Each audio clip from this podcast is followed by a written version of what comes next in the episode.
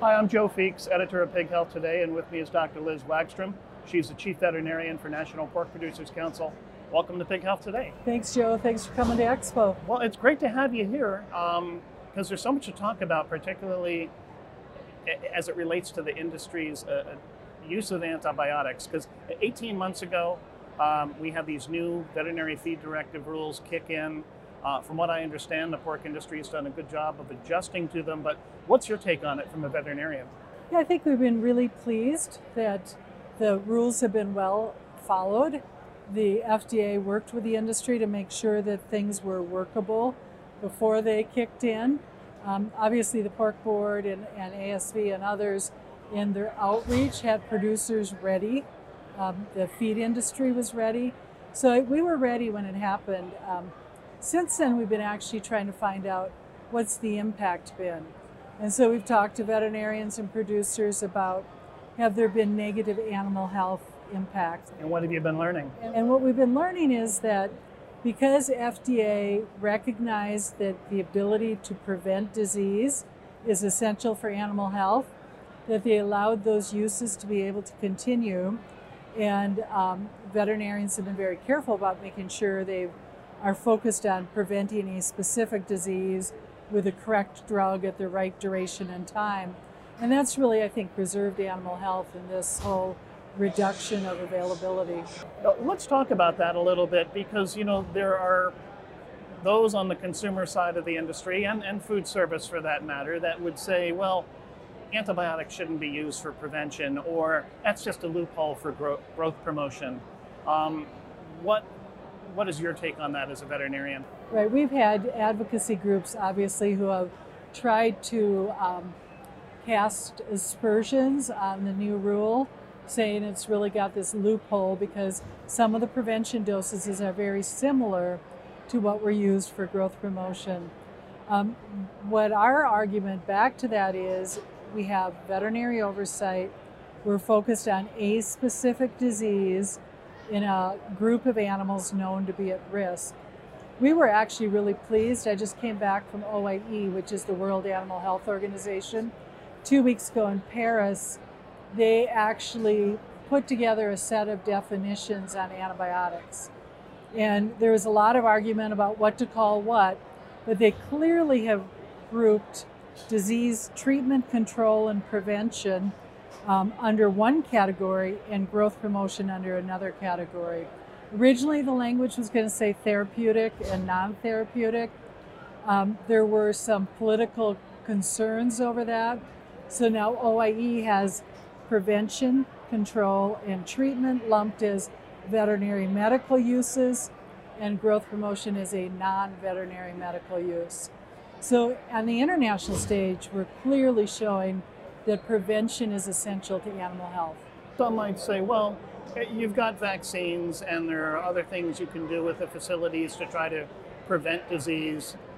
Antibiotics are important, but so important, should we really be using them for disease prevention? We do have management things we can do to try to prevent exposure to disease. You know, not everything works perfectly. And so when I look at prevention, if you've got the herd history, you've got the known pathogen, you can come in and use a very targeted, likely smaller dose of antibiotics in a group of pigs to prevent disease. Then you'd have to come back if they broke with disease and use higher doses likely more important antibiotics to treat those diseases. So the old so, saying about an ounce of prevention being a pound of cure. Absolutely. You know, prevention not only is, I think, good for helping us reduce resistance, it's also good for us in preserving animal welfare. Let's talk about the implementation of the veterinary feed directive uh, rules. I know that you said that it's been going well, but I- have got to believe that there have been a few hiccups along the way. What have you seen?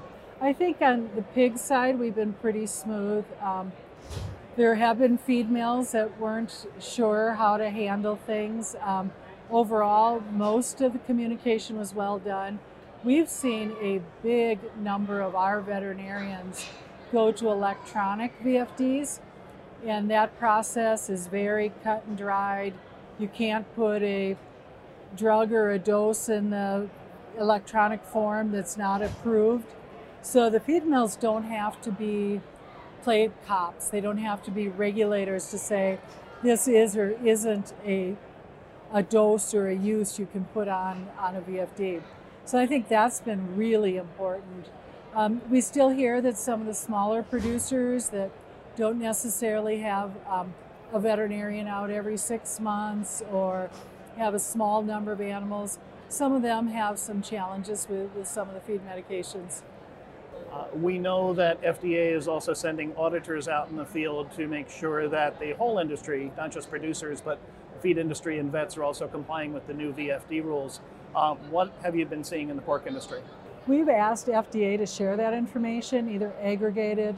We'd love to know if there are any gaps that we need to focus education on.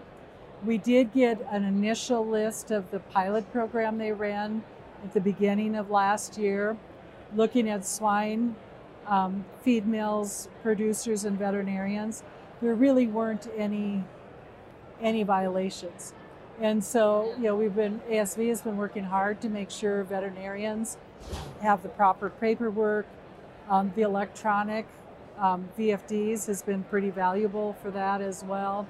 And so far, we're not hearing any um, any concerns from FDA over that. Are we seeing any changes in health, the health status uh, of the herd as a result of these new rules? Yeah, we've been asking as of yet, we're not hearing anything.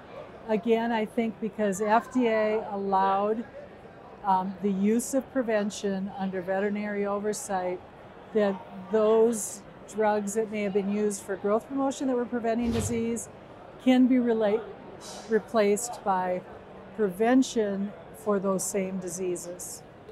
Now, the food service industry uh, has been pretty vocal about the way animals and poultry are being raised. Uh, on the poultry side of the business, we now know that uh, 40% of the poultry is um, antibiotic free or at least raised without antibiotics. Uh, is that creating more pressure on your industry? There's always pressure. There's social pressures um, from many of the advocacy groups. Um, the pork industry's got a really good program of um, people who call on the retailers and restaurants, working through the process of um, helping them understand that a 42 day old chicken has less chance of being exposed to disease than a 190 day old pig. And, and so we've been working hard on that. We're also part of some groups that are working with advocacy groups and, and some of our customers to try to help define stewardship and help us understand how we can demonstrate stewardship so that our customers can be comfortable. I mean, if we look at the PQA Plus program, it definitely has a focus on antibiotic stewardship. But now we need to say, how can we demonstrate to our customers that this is appropriate stewardship and that it's being complied with? So, do you think the FDA is content with the way the pork industry has responded to this, or might there be some other rules or regulations coming down the pike? I think that this was the first step of a multi step process. We're definitely hearing signals from FDA that they intend to move um, boluses and injectable products that are medically important from over the counter to prescription only. So that will move then any of the medically important antibiotics, no matter what the dosage form is, to being under veterinary oversight what should producers and veterinarians be doing to kind of protect themselves, uh, you know, as these new regulations come along? Well, you know, obviously I might be a little bit biased, but definitely knowing the PQA plus responsible use guidelines that addresses both the um, how antibiotics should be used from a philosophical and stewardship point of view, as well as from a legal point of view. And then obviously having a valid veterinary client patient relationship, making sure your veterinarian is comfortable with your herd health history, that you're doing proper diagnostics when needed, that um, everybody's got their paperwork in line. I mean, paperwork in line is, you know, I think a reason to do all sorts of good things with having your herd health program and having your strong veterinary client patient relationship, and also making sure you have a good relationship with your feed mill and feed suppliers. And how will we know if this program has been successful? You know, that's really hard to measure. And we've looked at FDA and USDA. USDA is doing what they call a, a NAHMS survey, National Animal Health Monitoring Survey. They did one last summer to try to understand um, antibiotic use in 2016 before the rule changed. They will do one probably next summer or into early 2020 to see if they can identify any changes. We're really encouraging producers to comply with that. Go ahead, it's going to take half an hour, an hour of your time, but that's data that really is going to help us demonstrate that the industry is doing the right thing. So it'll be time well spent to try to preserve some of these tools that are so important. Absolutely. You know, we need to be transparent. I think the pork industry's got a wonderful story to tell about the care we use around animal health products. And so we just need to be out, out front telling people what we do and why we do it. Sounds like a good plan. Great. We've been talking to Dr. Liz Wagstrom. She's the Chief Veterinarian for National Pork Producers Council. Thanks again for coming by. Thank you, Joe.